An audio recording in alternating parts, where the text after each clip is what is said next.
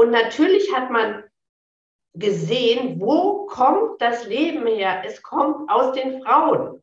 Natürlich war das ein, hat man das nicht einfach abgetan. Die Frauen waren im Grunde genommen die Repräsentantinnen der Schöpferkraft in menschlicher Gestalt. Die Schöpferkraft hat sich überall in der Natur gezeigt. Und immer kommt das Leben aus den weiblichen Wesen heraus. Und deswegen war natürlich das in dem weiblichen Wesen das offensichtliche Schöpfermysterium. Und deswegen waren natürlich die ersten Heiligtümer Höhlen, genau wie die Gebärmutter. Also man muss, das und das war über einen ganz langen Zeitraum so, dass das, die Schöpferkraft wurde weiblich assoziiert. Das ist, das ist ganz wichtig, weil, weil wir das, weil wir ja denken, Schöpfung ist männlich. Bis heute denken wir, Schöpfung ist männlich, Schöpfergott und so. Das ist Undomestiziert, der Podcast für die Frau, die sich fragt, ob sie artgerecht lebt und heute mit der Psychologin, Anthropologin und Coach Alexandra Schwarz-Schilling.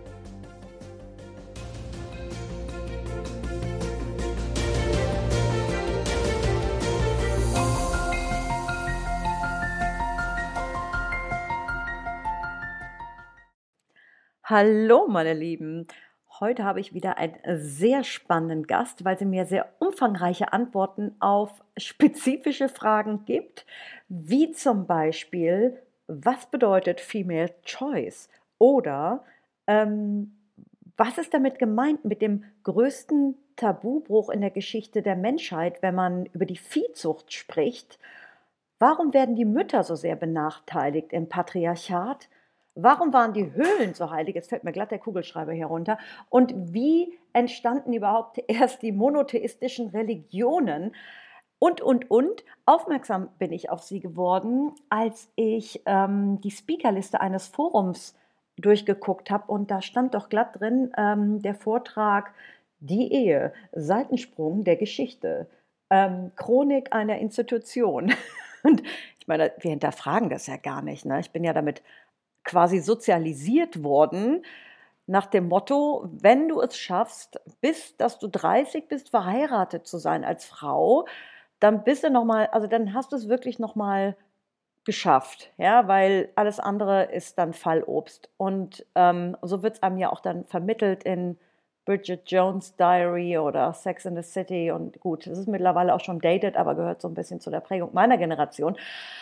Jedenfalls bin ich echt sehr happy, heute da jemanden zu haben, der da ordentlich mal bei diesen ganzen seltsamen Glaubenssätzen, die uns so eingeimpft worden sind, mal ordentlich aufzuschütteln und aufzuräumen. Und ich fange, fackel auch nicht lange rum, denn es wird mal wieder äh, ein langer Podcast. I'm so sorry. Ich weiß, viele von euch beschweren sich, sagen, hey Nadine, wenn die doch nur was kürzer wären. Aber da muss ich euch echt sagen, das Thema ist einfach viel zu umfangreich und auch geht auch so tief ans Eingemachte, das können wir nicht in 10 oder 20 Minuten packen. Und ihr könnt froh sein, dass ihr das hier so schön vorverdaut geliefert bekommt, denn so manche Wälzer, durch die ich mich so durchquälen musste, ja, äh, Kirsten Armbruster, Maria Gimbutas, Gerda Lörner, die sind nicht unbedingt einfach zu lesen und es ist schon auch, ähm, es macht die Sache einfach, sich doch mal in so eine Diskussion einzuklinken alles über Alexandra Schwarz-Schilling, ihre Bücher, ihre, ihre, ihre Coaching-Business. Das könnt ihr in den Shownotes natürlich erfahren. Könnt ihr gleichzeitig auch beim Hören nochmal reinklicken. Ich werde das aber am Ende auch nochmal ankündigen. Und noch in eigener Sache, bitte, bitte, bitte, wenn euch dieser Podcast gefällt, denkt dran, hinterlasst mir eine Bewertung und abonniert diesen Podcast. Das würde diesem Podcast wirklich helfen, auch gefunden zu werden von anderen, die sich für dieses Thema interessieren, aber ähm, ihn nicht finden können. Also von daher, das war mir noch wichtig. Und ansonsten fackel ich jetzt nicht mehr lange rum. Es geht jetzt los mit dem Interview. Mit dem ich eigentlich mich nicht richtig befasst habe, weil ich war ja auch gerne Frau, ja, und ich fand das immer ganz toll. Ich habe ja irgendwie alle Freiheiten, die man sich so als Frau vorstellt und mhm. mit High Heels und äh, Studium in der Tasche geht das ja auch alles super und ein paar Fremdsprachen noch im Portfolio, da kann ja nichts mehr schiefgehen. Aber dann merkt man irgendwann auch später, wenn man Mutter ist oder verheiratet, dass Später, wenn man Mutter ist, ja. Ja, merkt man, dass man dann doch ein paar Dinge im System vielleicht nicht ganz so laufen, wie sie sind. Und dann hinzugehen und dieses System auch mal zu hinterfragen, das fällt vielen doch schwer. Das ist wie, es ist wie, als wenn man hinterfragen würde, warum haben wir Menschen nur zwei Hände, habe ich das Gefühl. Ja, so nach dem Motto, was ist das für eine Frage? Von daher freue ich mich, Sie als Gesprächspartnerin hier zu haben. Und ich würde Sie selber bitten, sich mal ganz kurz vorzustellen, weil Sie haben ja auch einiges zu bieten mit dem, mit der Coaching-Praxis und mit Ihren Projekten. Vielleicht könnten Sie das mal ganz kurz selber umreißen. Mhm, okay. Also ich bin ähm, studiert, habe ich äh, bin Betriebswirtin und Psychologin und ich habe 2002 die Coaching-Spirale gegründet ähm, die Coaching-Spirale ist ein, heute ein etabliertes Ausbildungsinstitut, Coaching-Ausbildungsinstitut, zertifiziert vom Deutschen Coaching-Verband. Und ich und meine Geschäftspartnerin Christine Colli, wir arbeiten also wirklich schon sehr, sehr lange zusammen und haben auch als sozusagen als zwei Frauen dieses Unternehmen aufgebaut. Und ähm, wir feiern jetzt am Sonntag Jubiläum. Insofern ist das ganz lustig und freuen uns auch schon sehr. Und äh, wir haben auch äh, Bücher zusammengeschrieben. Und ähm, ich persönlich habe mich eben immer noch außerdem sehr stark interessiert für andere Themen, also zum Beispiel, also für die, vor allem für kollektive Themen und habe eben schon an, sehr früh angefangen, an, in den 80er Jahren schon äh, dieses Thema Weiblichkeit zu studieren und eben festgestellt, dass es so in unserem Kulturraum und auch im asiatischen Kulturraum, also da, wo unsere überwiegenden, sage ich mal, religiös-spirituellen Konzepte herkommen, dass da irgendwas nicht stimmt. Und ich habe dann eben in, äh, bei den nordamerikanischen indigenen Kulturen ein Weltbild kennengelernt, das ich als viel balancierter erlebt habe. Und das hat mich dann dazu gebracht, eben wirklich da gründlicher zu forschen, was ist eigentlich passiert, dass wir in Europa so einen patriarchalen Weg eingeschlagen haben. Und ähm, dann habe ich eben praktisch, das habe ich immer parallel gemacht zum Aufbau der Coaching-Spirale und habe aber eben das auch in die Coaching-Spirale integriert. Ich habe 20 Jahre lang Seminare angeboten zum Thema das weibliche Prinzip. Dann hieß es irgendwann mal die Kunst, eine Frau zu sein. Und da ging es um alle diese Themen. Ähm, und und in unserem Buch Gemeinsam frei sein, das ist 2008 erschienen, da ist der ganze erste Teil, den habe ich geschrieben, da geht es genau um diese kollektive Dimension äh, des Patriarchats und wie das eben in unsere heutigen Beziehungen hineinwirkt. Weil mir halt die Geschlechterbeziehung am Herzen liegt, sowohl im privaten als auch im beruflichen Umfeld. Das ist ja vollkommen egal, ob ich das als, als Mutter, als Geliebte, als Frau, als Geschäftspartnerin, als Kollegin, überall spielt dieses Thema ganz stark mit rein. Und ich glaube deswegen, dass es halt ganz wichtig ist, die Grundlagen zu verstehen. Und außerdem habe ich dann vor zehn Jahren, äh, mein Mann ist Brasilianer, muss man dazu sagen, wir haben in Brasilien ein Heilungsbiotop aufgebaut, ein Retreat Center könnte man sagen. Und ich habe dort ähm, mit den indigenen im Amazonas eine Brücke dahin gebaut, schon 2013 und habe ein großes Landkaufprojekt für die Honey Queen ähm, am Start, habe einen gemeinnützigen Verein dafür gegründet, den Living Gaia e.V.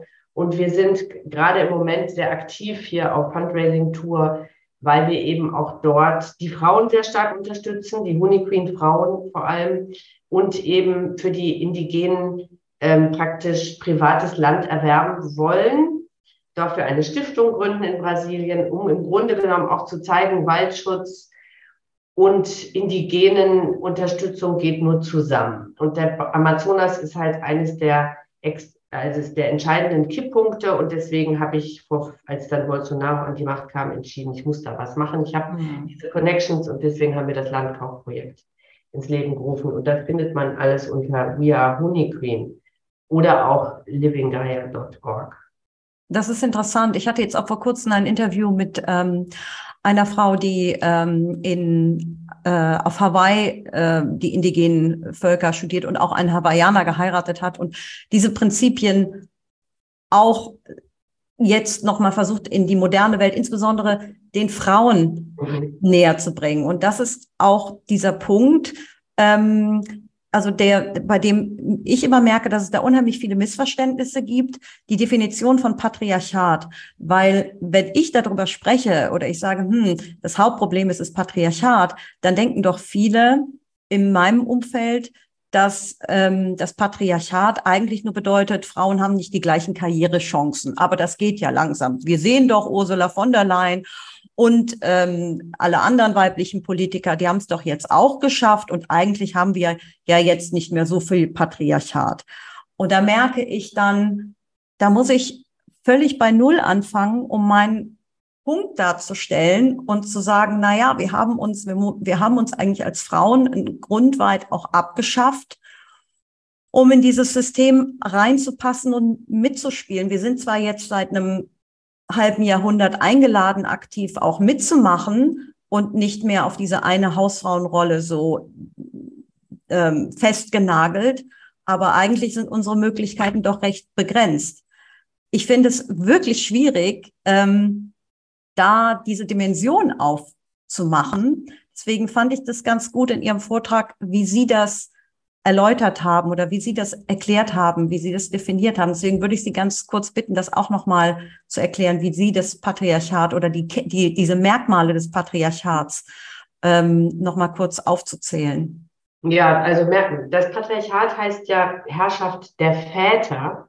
Das muss man, äh, also die Vaterschaft ist das entscheidende äh, Kriterium für das Patriarchat. Und ich werde dazu auch nachher noch ein bisschen weiter ausholen. Erstmal kann man klar anerkennen, die Merkmale eines Patriarchats sind ganz klar zu umreißen. Es bezieht sich praktisch auf äh, die, die, also die Herrschaft im weitesten Sinne, die Dominanz könnte man auch sagen, in der, in der Öffentlichkeit, also in der öffentlichen äh, Meinung, aber auch in den öffentlichen Bereichen. Unsere gesamte Gesellschaft ist komplett auf den Mann zugeschnitten. Das heißt, wir haben komplett patriarchale Strukturen, in die jetzt Frauen seit 50 Jahren tatsächlich sich irgendwie da reinfummeln sollen. Aber die Struktur als solche ist natürlich komplett patriarchal. Zum Beispiel ist Wirtschaft eine, eine, eine Konsequenz, also die Struktur der Wirtschaft ist nach den Regeln des Militärs gebaut worden. Mhm. Man, also, und Militär äh, ist natürlich das Patriarchale schlechthin. Wir haben außerdem kann man natürlich das Patriarchat ganz klar erkennen. Äh, immer an der, an der Patrilokalität, also solange Patriarchat herrscht, ist klar, dass die, die verheiratete Frau zum Mann und in die Familie des Mannes hinein äh, gedrückt wird. Das ist auch etwas, was bei uns nachgelassen hat, aber das ist ganz klar, das war auch bei uns ganz lange so und in vielen Teilen der Welt ist das immer noch gang und gäbe. Dann sieht man es an den ganzen Theologien, die sind alle komplett auf einen männlichen Gott hin ähm, äh, konstruiert. Und ähm, also das heißt, dass die Merkmale des Patriarchats sind, sind vielfältig. Und mhm. ähm, ich würde sagen, was, was man gerade heute, wenn man diesem Argument, was man entgegensetzen kann, wenn man sagt, wo ist denn heute das Problem? Man kann sagen, dass wir auch heute in einem Zustand sind, sozusagen Mütter werden eigentlich abgeschafft. Wir sehen es am Gebärstreik. Man könnte auch sagen, wir befinden uns inzwischen in einem, einer Art Gebärstreik. Junge Frauen überlegen sich dreimal, ob sie wirklich ein Kind bekommen wollen. Ähm, das heißt, unsere Generation hat sich halbiert, die nächste Generation wird sich nochmal halbieren. Und, die, und das, also das Kind bekommen ist ein solcher Luxus, könnte man sagen, inzwischen, dass ähm, oder, also Luxus, oder es ist eben ein, eine solche Gefahr, dass man es lieber abwählt. Und das ist natürlich ein Teil der Weiblichkeit, ist Mutterschaft. Mhm. Und mhm. dieser Teil ist, sage ich mal, äh, ja, dem geht es so schlecht, das sieht man ja auch am Umgang mit alleinerziehenden Müttern. Das heißt, die, dass die Mutterschaft wird nur unterstützt und toleriert in unserem Staat in Verbindung mit der Ehe. Die Ehe wird geschützt von unserem Staat, nicht die mhm. Mutter-Kind-Diade. Und die Mutter-Kind-Diade ist aber die Ursprungsdiade. Mhm. Die Ehe ist ja sowieso ein Konstrukt, das erst, sage ich mal, das nicht sehr alt ist und das halt das Instrument war, um das Patriarchat überhaupt durchzusetzen.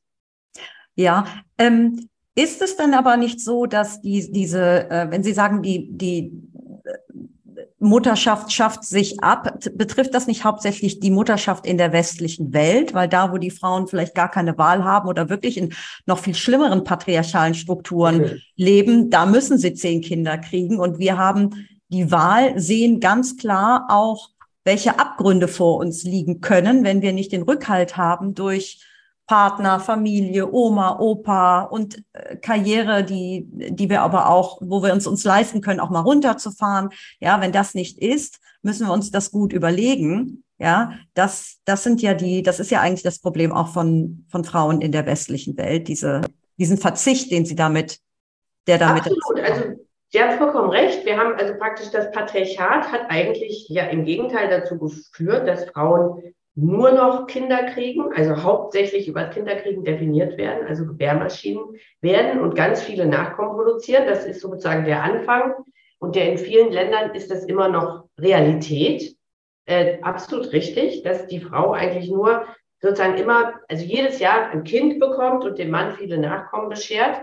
Äh, das ist die eine Realität und die andere Realität, sozusagen in unseren Breitengraden, die wir jetzt praktisch die Emanzipation dazu bekommen mhm. haben, mhm. führt genau zum Gegenteil.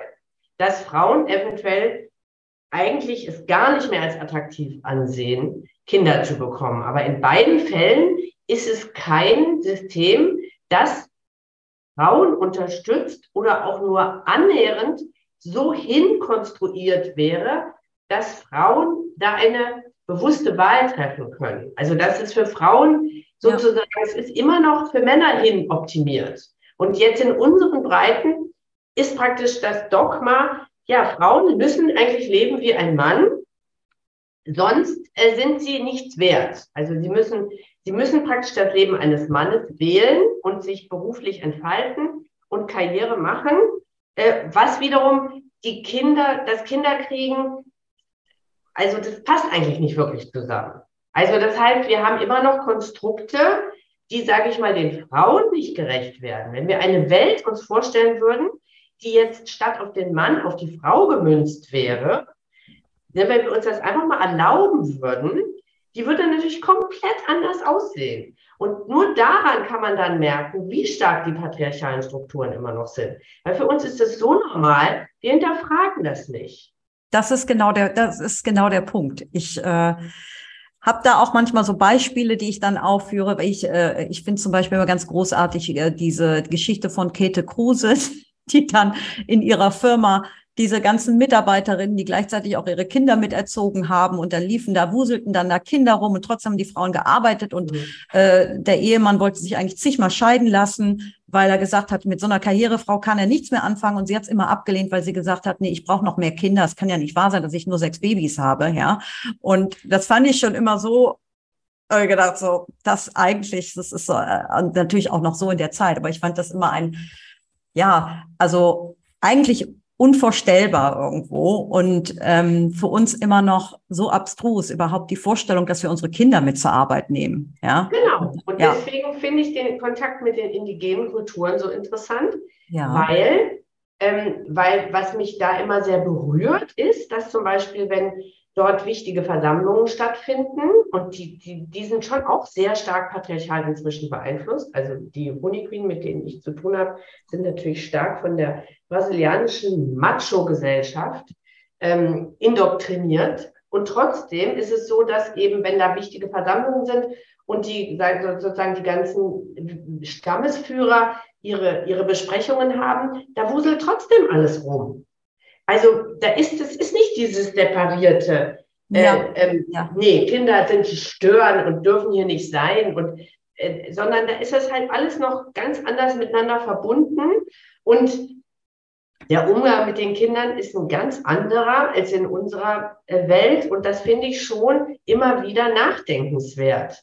Also warum tun wir uns immer so wahnsinnig wichtig, äh, mit diesem, äh, also wie gesagt, Männer denken ja immer oder und inzwischen ja natürlich genauso die Frauen auch. Also alle, die wir in diesem Rad sind, wichtig, wichtig. Wir müssen die Welt am Laufen halten und ähm, verlieren eigentlich die wesentlichen Dinge völlig aus dem Blick oder werten sie ab als unwichtig, als ähm, vernachlässigbar und die stören eigentlich alle. Mhm. Und äh, eine Welt, sag ich mal, die mehr den Interessen der Frauen folgen würde, würde sicherlich anders aussehen. Denn Frauen müssen ja sich diesen Spagat aneignen, Kinder aus allem rauszuhalten.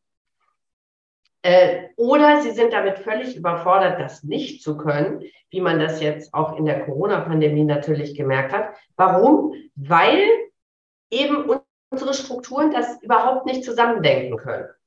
Nein. Und damit wird es dem Leben von Frauen, die auch Mütter sein wollen, auch. Ne? Die wollen, es geht überhaupt nicht darum, Frauen auf Mutterschaft zu reduzieren. Das ist ein Aber, ganz wichtiger Punkt. Da müssen wir ja, noch ein Aus, Ausrufezeichen hinter Absolut. Ja, weil das wird Absolut. ja von uns immer wieder, ich kriege es ja gesellschaftlich auch gespiegelt, wenn die Schulen wieder zu haben und es ist wieder ein pädagogischer Tag und ich muss auf meine Familie zurückgreifen, beziehungsweise meine Eltern, dann sagt meine Mutter, aber du weißt schon, dass du ja auch Mutter bist und du hast dir das auch ausgesucht. Du kannst die nicht immer abgeben, die Kinder. Und ich denke mal so, ja, aber ja, es ist, ja, es wird schon erwartet, du bist die Mutter, du musst als erstes das Opfer bringen, sonst bist du keine gute Mutter. Ja, das ist schon irgendwo auch irgendwo in uns verankert, ja. Naja, wir haben halt, also was ich an matrilinearen Kulturen studiert und was daran so faszinierend ist, ist, dass halt, dass die, es gibt, gab ja nie in dem Sinne eine, also es wird ja immer befürchtet, die Umkehrung könnte drohen, also das Matriarchat. Und äh, das ist ja sowas von absurd, weil das gab es nie. Es gab keine Herrschaft der Mütter, sondern was es eben gab, damit und ohne das hätte die Menschheit auch gar nicht ihre frühe Phase überlebt, ist Mütter im Zentrum. Das heißt, die Gesellschaft war so gebaut, dass sie Mütter unterstützt hat, was nicht heißt, dass Mütter beherrschen. Das ist ja ein Riesenunterschied, sondern es ging ja noch ums Überleben auch der, der Menschheit und dadurch, dass die Menschheit eine, sozusagen, dass die menschliche Spezies so viel Aufzuchtszeit braucht, bis die Kinder erwachsen sind und selbst sozusagen, das ist ja nun mal bei uns anders als bei anderen Spezies. Und deswegen war es natürlich notwendig, dass, dass die, und da hatten die Frauen natürlich in der frühen Phase, ich rede jetzt praktisch von der, vor der Sesshaftigkeit, wobei man eben auch immer noch viel zu wenig weiß, also ich weiß es schon, aber die Öffentlichkeit weiß immer noch nicht, mhm. dass es auch Stadtkulturen gab, äh, in ja. denen das so war. Äh, also es gab nicht nur äh, die Phase der Jäger und Sammler, wo, wo, wo man mehr frauenzentriert gedacht und gelebt hat. Also in der frühen Phase hatten Frauen in der Regel nur alle vier Jahre ein Kind, weil sie ja so viel gelaufen sind. Also so. äh, man hat ja so viel gesammelt. Man konnte sich nicht leisten, ein Kind nach dem anderen zu bekommen. Und äh, das ist auch nicht passiert, weil es eben auch noch die Female Choice gab. Die mhm. Female Choice ist wirklich ein ganz entscheidender äh, Faktor und wir haben mit dem Patriarchat die Female Choice abgeschafft und damit auch die Evolution massiv in eine andere Richtung gelenkt. Ne, weil Female Choice bedeutet, das Weibchen wählt.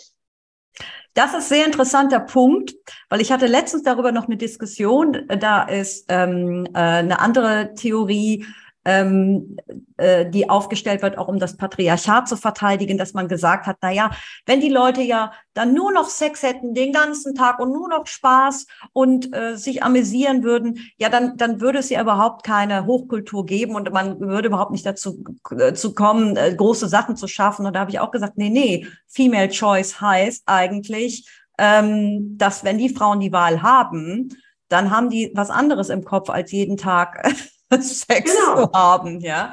Jetzt, die entscheiden über den Zugang zur Sexualität. Das ja. heißt, und das ist ja auch die, die eigentliche Kränkung ist genau das. Die eigentliche Kränkung ja. ist, und deswegen wird das Patriarchat auch so verteidigt, weil das Patriarchat hat dazu geführt, dass Männer denken, sie hätten ein Recht auf Sex. Sie hätten ein Recht darauf, mit Frauen Sex zu haben, wann sie wollen.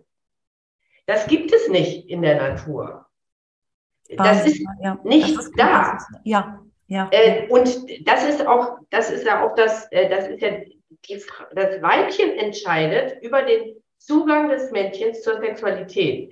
Und auch über den, also auch die Frau hat immer entschieden über den Zugang des Mannes zur Sexualität. Die Evolution hat, hat unglaublich ausgefeilte Mechanismen dazu hervorgebracht, dass auch dass der weibliche Körper wählt. Wen möchte er als Nachkommen? Und das Weibchen hat natürlich ein, wählt in der Regel ein kräftiges Männchen, sie wählt aber eben auch ein sozial kompetentes Männchen. Und dieser wichtige Punkt, Sozialkompetenz, weil die Menschheit hat sich ja überhaupt nur dahin entwickelt, wo sie heute ist, weil sie es fertig bringt zu kooperieren. Die, der Kooperationsfaktor ist der entscheidende Faktor, der uns nach vorne gebracht hat, der uns unterscheidet von den Tieren. Und dabei hat die Female Choice eine riesige Rolle gespielt. Und die wurde im Grunde genommen im Patriarchat abgeschafft. Da hat nur noch das stärkste Männchen, sozusagen der Kriegsfürst, der, der die anderen alle platt macht, der nimmt sich und hat dann, das fing ja auch alles an, mit Frauenraub, also mit Gewalt. Der, also Vater, der Krieg ist der Vater aller Dinge im Patriarchat. Ja, das Patriarchat hat sich nur mit Gewalt ausbreiten können und hat eben Frauen versklavt und praktisch entschieden, wir sind jetzt hier die Herren und wir nehmen uns einfach die Frauen. Das gab es nicht früher. Und deswegen sollte man bitte nicht unterschätzen, wie wir damit die Evolution in eine kriegerische Richtung gelenkt haben. Weil ja. wir praktisch. Abgeschafft haben, dass die sozial kompetenten äh, Männer gewählt werden können von den Frauen. Weil die Frauen haben ja nicht mehr selbst gewählt. Bis hin zur Ehe, wo eben die Väter oder die Brüder äh, die Frau verheiraten.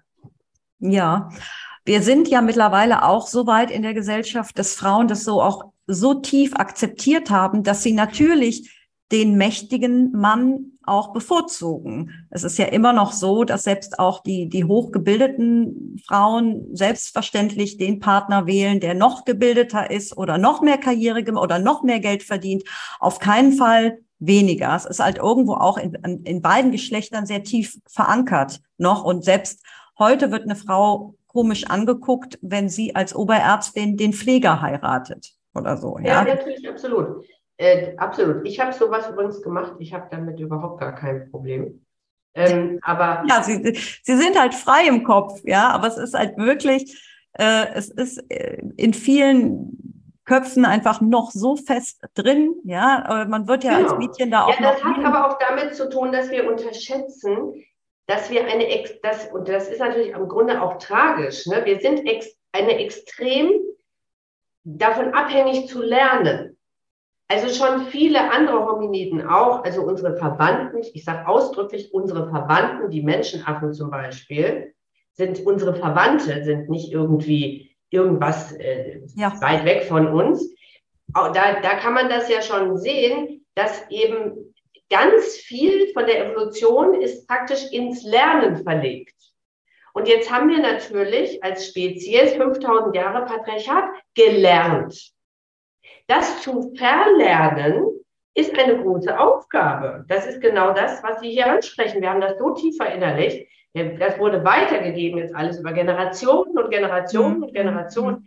Ja, jetzt müssen wir umlernen. Wir müssen umlernen, aber es hilft total, und das habe ich auch gemerkt, als ich mich zum ersten Mal mit diesem Thema beschäftigt habe, es hilft, sich die Dimension klar zu machen, seitdem es Menschen gibt und sich nochmal zu veranschaulichen, wie klein dieser Wimpernschlag Patriarchat eigentlich ist. Ich meine, das macht unser Leben dann doch nochmal viel, viel kleiner. Ja, man merkt, was für eine winzige kleine Samenkorn man ist. Aber man merkt dann doch, dass dieses, dieser ganz kleine Anteil Patriarchat dann doch, wie Sie es auch schon äh, erwähnt haben, eine Verirrung ist oder ein, ein, ich weiß, ein Experiment oder eine kleine Umleitung ähm, in der Geschichte der Menschheit, die nach, je nach Zeitrechnung, es gibt ja da unterschiedliche Theorien drüber, drei Millionen Jahre ist Menschheit. Und wenn man sich dann vorstellt, sind selbst 10.000 Jahre Patriarchat eigentlich keine lange Zeit. Nur wir sind nun mal wirklich sozialisiert mit diesen Geschichtsbüchern, die ja schon, wenn überhaupt, ein bisschen vielleicht 2000 Jahre vor, vor unserer Zeitrechnung mit anfangen. Und dann geht es eigentlich auch schon los mit einem Krieg nach dem anderen, der durchgeackert wird. Und das ist unsere Sozialisierung im Sinne von die Geschichte der Menschheit, die dann wirklich so mit Eroberungskriegen und mit Grenzen ziehen anfängt. Der hat den irgendwo erobert und das ist so tief in uns drin, dass uns gar nicht klar ist, was war mal in der Steinzeit und wenn überhaupt, also ich habe es noch so gelernt, Venus von Willendorf ist das Sexpüppchen, mit denen die Jäger sich ein bisschen bei Laune gehalten hat. Dass das irgendwann mal später auch noch mal um oder neu definiert worden ist oder aus weiblicher Perspektive neu interpretiert wurde, konnte ich nur herausfinden, weil ich mich aktiv damit beschäftigt habe. Ich glaube nicht, dass, dass Schulbücher deswegen umgeschrieben worden sind. Das gleiche mit den Höhlenmalereien. Ja, überall. Also ich habe es noch gelernt, dass, äh, dass da haben die Jäger sich selber gefeiert, weil sie es mal wieder geschafft haben, so viele Rinder zu, zu, zu, äh, äh, zu jagen.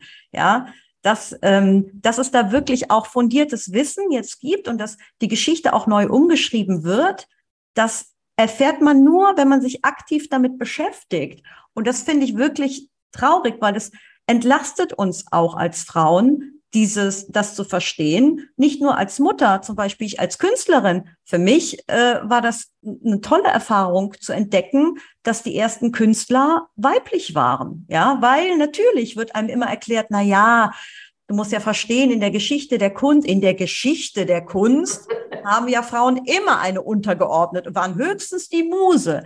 Ach so, aber vielleicht ist die Geschichte ja doch viel, viel, viel, viel, viel älter und vielleicht hatte Kunst und Spiritualität doch mal einen Zusammenhang und vielleicht hatte das etwas mit einer göttlichen Erfahrung zu tun und vielleicht hatte das etwas mit Schöpferkraft zu tun. Die Dimension wird auf einmal eine ganz andere und es macht etwas mit, mit einem selber und mit seiner eigenen Identifikation, mit seinen Talenten und Fähigkeiten. Ja, und es ist wirklich schade und deswegen liegt mir das Thema auch so am Herzen und äh, mich da mit Ihnen da so auseinanderzusetzen.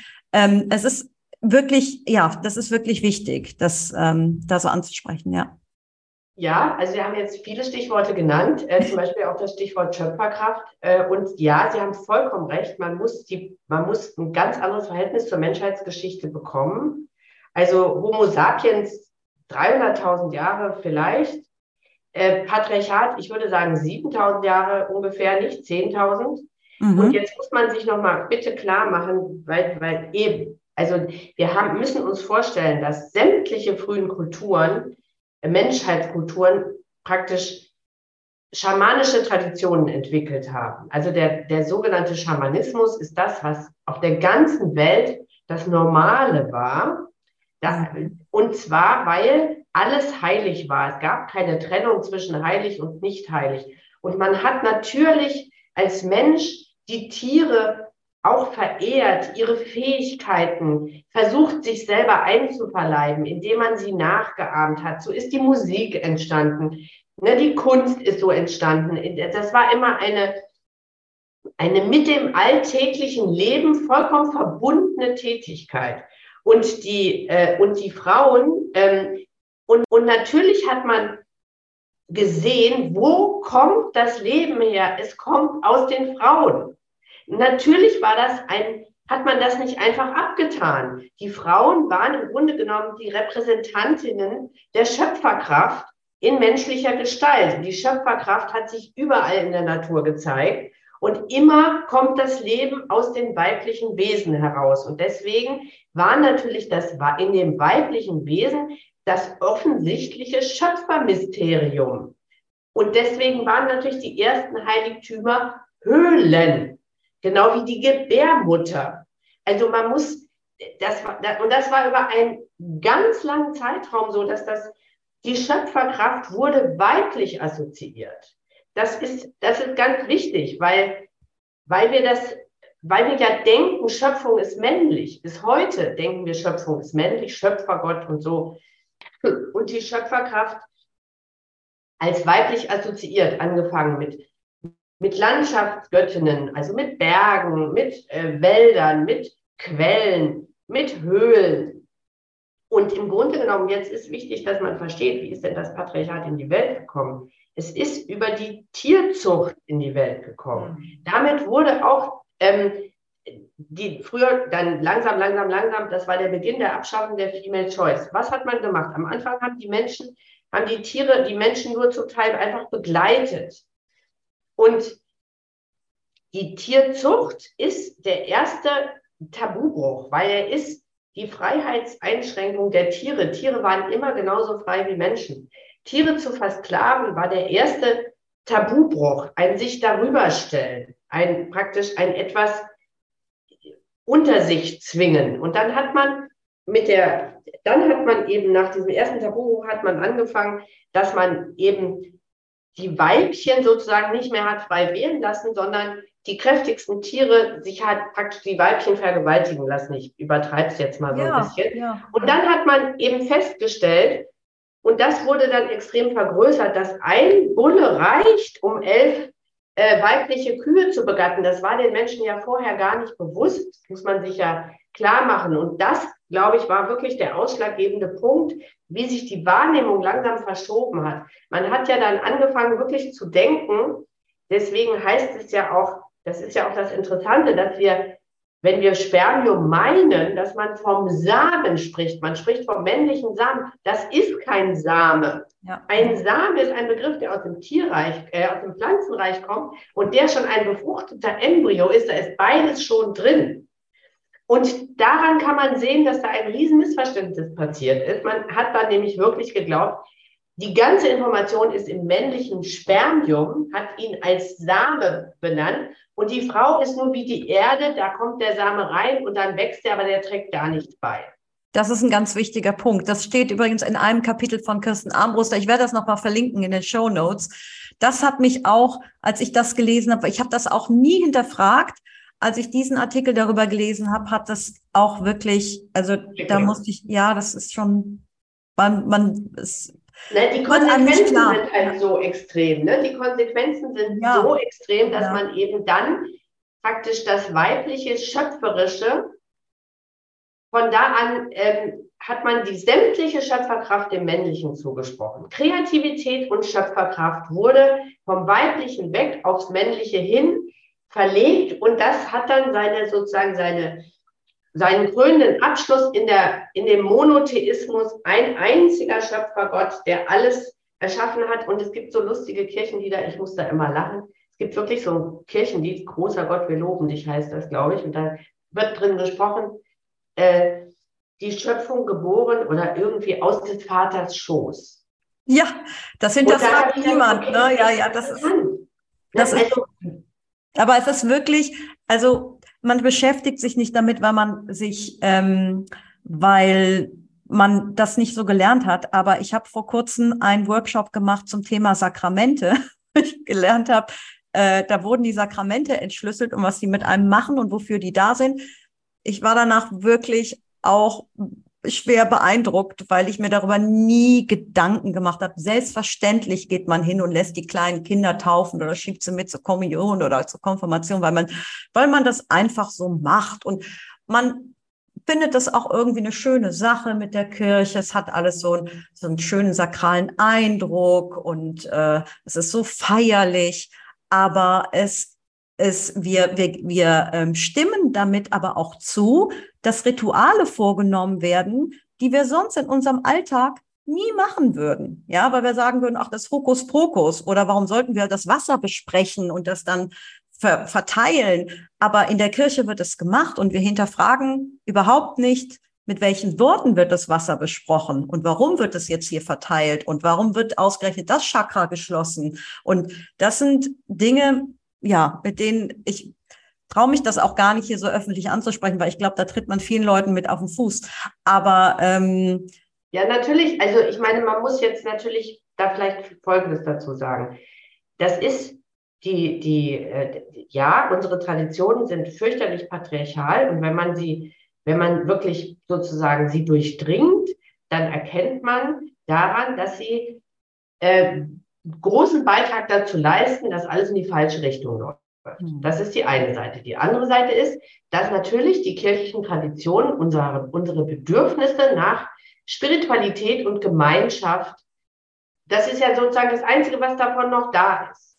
Ganz und genau. äh, diese Bedürfnisse sind ja zutiefst menschlich. Die hatten die Menschheit immer. Die Menschheit hat immer Wege gefunden, sich durch Rituale und Gemeinschaft einmal zu verbinden und auch sich mit der Schöpferkraft zu verbinden. Jetzt mal unabhängig davon, wie die konnotiert wird. Mhm. Und das hat die Kirche sozusagen für sich vereinnahmt. Und Alternativen gibt es jetzt erst, äh, und, und viele Menschen in der Kirche sind ja auch wirklich tolle Menschen. Also es ist ja jetzt nicht die Menschen deswegen alles schlecht, sondern man, man gibt seine eigene Inbrunst und seine eigene ähm, Spiritualität und sein, seine ganze Energie halt in das, was halt angeboten wird dafür als Kanal. Und dieser Kanal ist, ist halt eigentlich, ähm, wurde die Religion, das ist vielleicht auch nochmal ganz wichtig, also nicht die Religion, sondern diese Theologie ist ja erst entstanden, um den gesellschaftlichen Umsturz, der längst vollzogen war, spirituell zu legitimieren. Also es ist nicht so, dass die Religionen das Patriarchat erfunden haben. Die Religion, also die Theologien wurden erfunden, um diesen gesellschaftlichen gewaltvollen Umbruch spirituell zu legitimieren. Man sieht es an Adam und Eva, an diesem ganzen Schöpfungs-, an diesem Mythos von Adam und Eva. Da ist die klassische Täter-Opfer-Umkehr drin. Äh, ne? Eva ist schuld. Ähm, Eva, deswegen müssen wir die Frau kontrollieren und zügeln und sozusagen in den Griff bekommen, weil die ist gefährlich und böse. Der arme Adam, ne, der wird da einfach verführt. Also da wird ja eigentlich ist es genau diese klassische Täter-Opfer-Umkehr, diese Geschichte.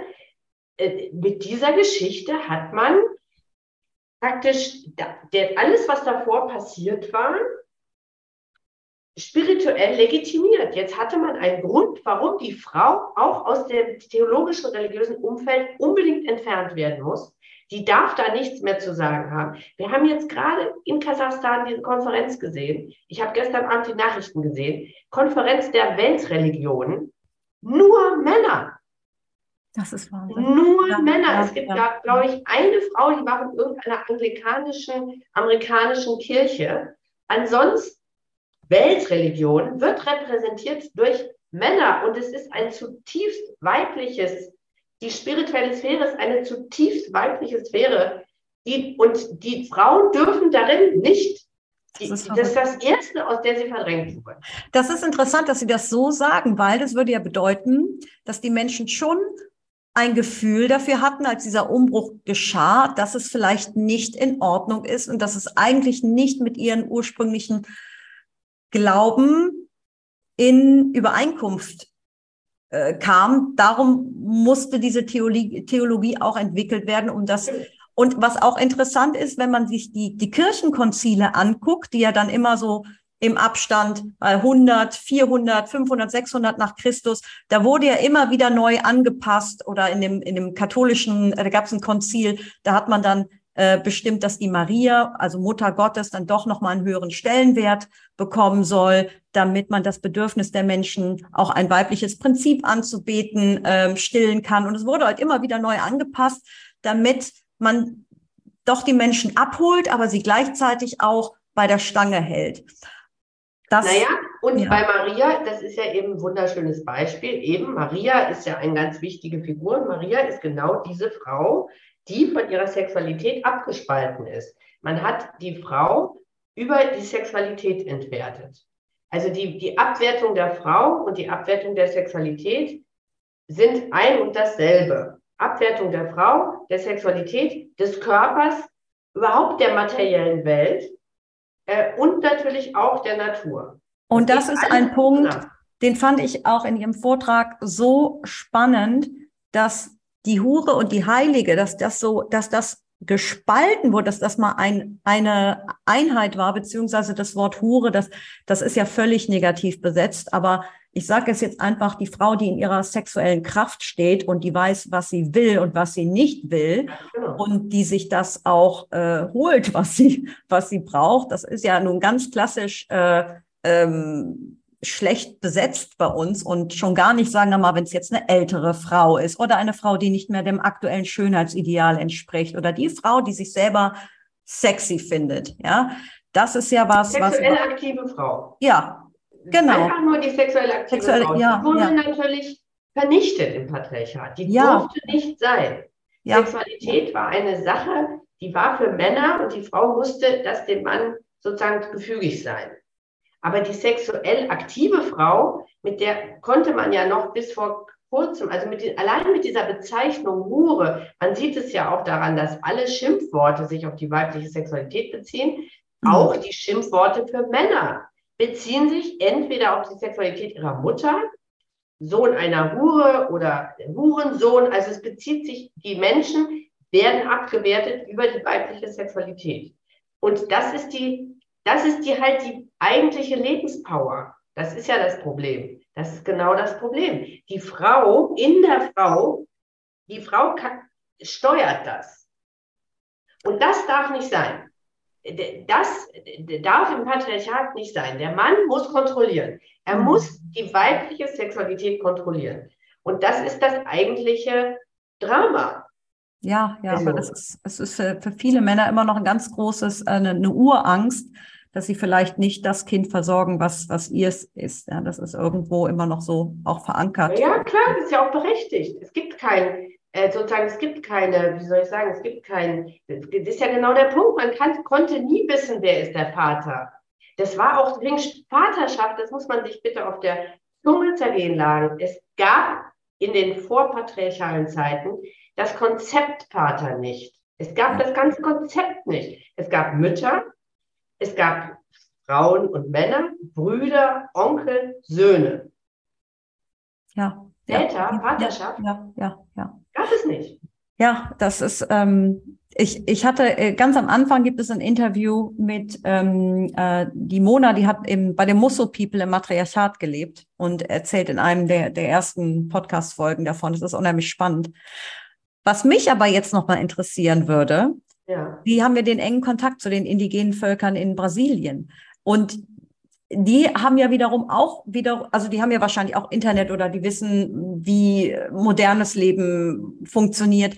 Wie schaffen die das denn, ihre, ähm, ihr altes Wissen trotzdem äh, so zu leben? Ich frage jetzt mal ganz platt. Wenn die, die haben doch bestimmt auch eine Ehe mittlerweile, dass Mann und Frau zusammenkommen und wenn dort die Frau sexuell aktiv ist, geht sie fremd? Also ich frage jetzt mal ganz naiv, wie wird das gehandhabt, ja? Familie, Ja, Familie. Also das ist, äh, das ist eine gute Frage. Also es ist natürlich heute auch nicht mehr so, wie es war. Aber was super interessant ist, ist, ja, es gibt Ehen, aber es gibt tatsächlich trotzdem immer noch die Tradition, dass der, der junge Ehemann zieht zur Familie der Frau.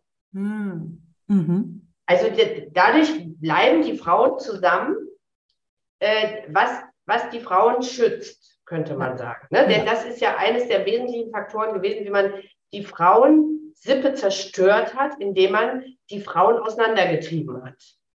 Und ähm, die, also die ganze, die, den klassischen Matri, Matri-Sippe zerstört hat, indem man eben die, die jungen Frauen rausgenommen hat in, in andere sozusagen und die Familie. In, also die Familie ist ein, das Gegenmodell, die patriarchale Familie ist das Gegenmodell zur matrilinearen Sippe. In der matrilinearen Sippe Mhm. leben Frauen, Mütter mit ihren Kindern und zum Teil mit ihren Geliebten, aber vor allem mit ihren Brüdern, mit ihren Söhnen und Töchtern und nicht mit Ehemännern.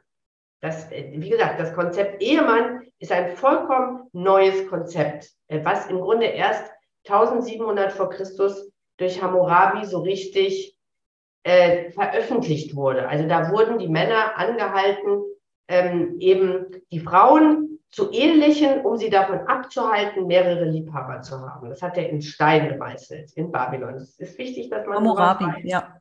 Ne? Einfach um eben, um sie davon abzuhalten, mehrere Liebhaber zu haben. Weil das ist das natürliche Sein von Frauen. Hm. Äh, so, Monogamie ist kein Konzept gewesen. Und, ähm, und sie leben in ihrer Sippe und dort ist es für sie am einfachsten, ihre Kinder großzuziehen, weil alle miteinander verwandt sind. Und zwar Mhm. richtig verwandt. Brüder, Ja. Schwestern, ja, ja. Mütter, also Kinder. Also da, nur die Väter sind außen vor. Das ist natürlich der Hammer. Die Männer sind zuständig für die Kinder in ihrer Sippe. Das heißt, die Kinder ihrer Schwestern, die anderen Kinder ihrer Mütter, die Kinder, also das ist natürlich, das ist ein wirklich anderes Konzept. Wirklich anders. Das können wir uns heute ja. gar nicht mehr vorstellen. Ne? Aber das ist, das ist eigentlich in diesen vorpatriarchalen Kulturen. So bei den Honigqueen ist jetzt natürlich ein Riesenkuddelmuddel. Ein Riesenkuddelmuddel. Mm, das kann so ich mir vorstellen. Und es gibt ja. bestimmt dann auch, auch Eifersucht äh, oder mal ja. Drama. Ne? Und es ja. gibt auch große Besitzansprüche inzwischen der Männer auf die Frauen oder auf äh, ihre Kinder. Also das hat sich, das ist der, das ist schon sehr patriarchal inzwischen geworden. Und was dadurch noch verstärkt wird, das ist jetzt auch noch eine ganz wichtige Information, dadurch, dass die indigenen Völker so furchtbar reduziert wurden, abgeschlachtet, versklavt und mit Krankheiten ausgerottet, äh, ist bei den Honigqueen seit 30 Jahren die Devise Kinder produzieren. Einfach um überhaupt zu überleben. Hm. Und Kinder produzieren en masse ist immer eine Schwächung der Frau. Ja. Also das geht immer damit einher, dass die Frauen natürlich geschwächt werden, weil sie einfach die ganze Zeit mit Kindern äh, hm. beschäftigt sind. Und ihre ganze Energie da ein bisschen gebunden wird. Also das, das geht da jetzt alles noch, fließt hm. alles mit da rein, ne? dass die gerade in einer Phase sind, wo sie sich vorsätzlich stark vermehren um wieder auszugleichen, was ihnen angetan wurde. Mhm. Was würden Sie denn, gibt es so etwas, wo Sie sagen würden, oder so eine Art ähm, Hinweis oder äh, ein Ratschlag für moderne Frauen, die sich momentan wirklich überfordert fühlen in dieser, in dieser Situation und mit dieser Gesellschaft? Gibt es irgendetwas, was Sie da so mitgeben würden? Ja, also ich denke, dass es ganz wichtig ist, die, äh, sich mit der Geschichte zu beschäftigen, weil ich auch persönlich wirklich sagen kann, das hat mir so viel Mut und Kraft gegeben, die, die Auseinandersetzung mit der Geschichte zu verstehen, auch wie wichtig es ist heutzutage, dass Frauen sich damit verbinden, weil wir fahren den Laden gerade gegen die Wand. Und das tun wir nicht, weil Frauen zu viel dominieren. Nein, das tun wir, weil das Patriarchat dominiert. Und ja eben der Umgang mit der natürlichen Welt eben auch ein zutiefst patriarchaler ist. Und ist, ich, deswegen sind Frauen extrem aufgefordert, sich damit auseinanderzusetzen und auch ihre Rolle wieder einzunehmen, als Schöpferinnen, sich selber zu verstehen, als Trägerinnen der Schöpferkraft, das, ich sage das ganz bewusst ja, so ein bisschen ja. theatralisch, ja, damit, es, äh, damit es ankommt. Und ich kann auch gleich dazu sagen, ich biete dazu eine Online-Ausbildung an, weil es wirklich mir ein großes Anliegen ist, dass mehr Menschen davon erfahren. Es geht nicht darum, die Männer runterzumachen. Es geht darum, die Männer mitzunehmen. Wir müssen alle zusammen uns dieser Geschichte stellen. Das ist wie wenn man in der persönlichen Geschichte etwas Traumatisches aufarbeiten muss. So müssen wir halt auch in unserer kollektiven Geschichte etwas aufarbeiten. Wir Deutsche haben darin schon einen Vorsprung. Des, oh, und deswegen wissen wir, dass es nichts nützt, Schuld zuzuweisen. Es geht darum, sich damit auseinanderzusetzen und zusammen nach vorne zu schauen.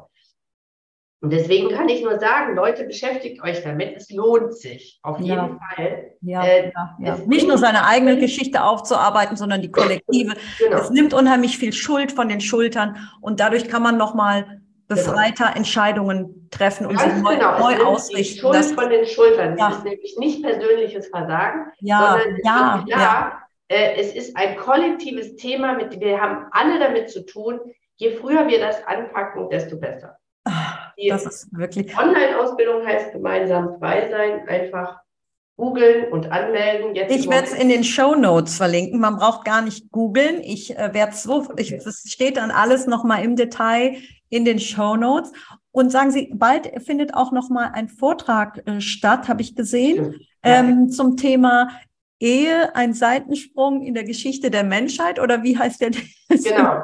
Die Ehe Seitensprung der Geschichte. Seitensprung der Geschichte.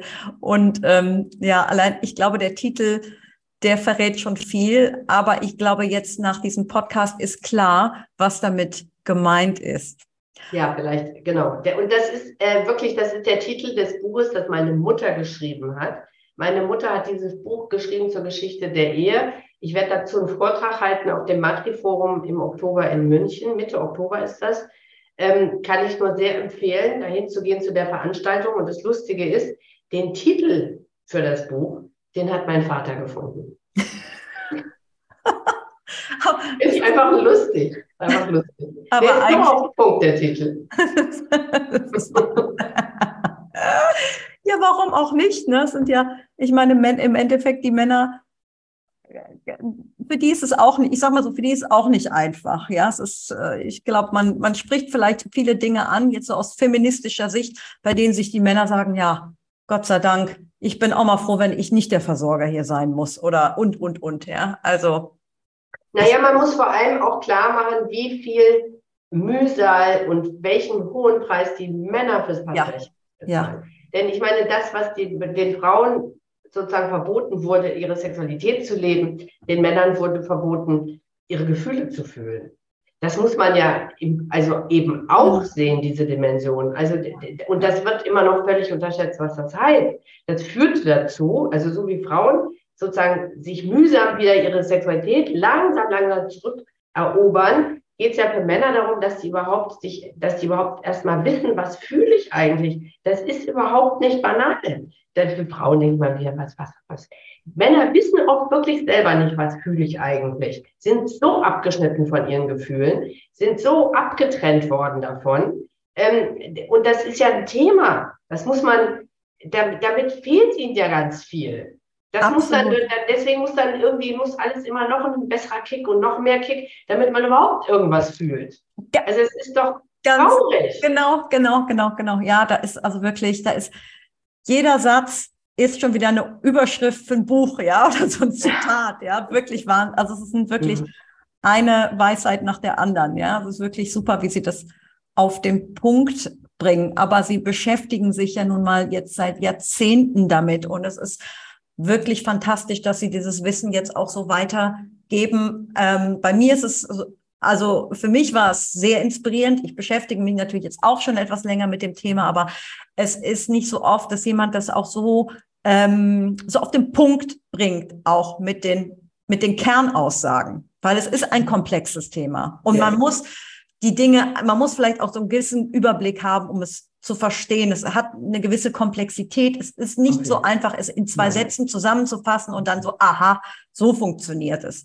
Von daher bin ich Ihnen sehr dankbar, dass Sie sich heute die Zeit genommen haben, um mit mir darüber zu sprechen und zumindest mal eine kleine Einführung zu geben. Wie gesagt, es wird alles nochmal verlinkt. Und ähm, ja, dann bedanke ich mich jetzt. Danke mich auch. Vielen Dank. War sehr schön. Hat Spaß gemacht. Ja, mir auch. Also, ich wünsche Ihnen noch einen wunderschönen Tag. Bis dann. Danke. Tschüss. Dann. Wenn ihr dieses Thema gerne noch vertiefen möchtet, schaut doch noch mal auf die Show Notes. Ich habe die Bücher verlinkt, die wir gerade gestriffen haben, oder auch noch mal Links zum Online-Kurs. Der heißt übrigens gemeinsam frei sein ähm, zum Thema Patriarchat und Beziehungen, ähm, zur Coaching-Spirale und auch natürlich meine Links. Ihr, ihr, könnt mir gerne auch noch folgen auf Instagram, Nadine Kudisart. Und ich freue mich auch sehr über Kommentare. Schickt mir gerne Direct Messages. Ähm, ich freue mich auch über Feedback und natürlich Bewertungen. Nicht vergessen, den Podcast zu abonnieren. Und ich hoffe, ähm, ihr konntet wieder ganz viel Inspiration herausnehmen, euch von Altlasten und Schuldgefühlen befreien und vielleicht nochmal die Welt aus einer komplett anderen Perspektive sehen. Ja, und bis demnächst. Ciao, ciao.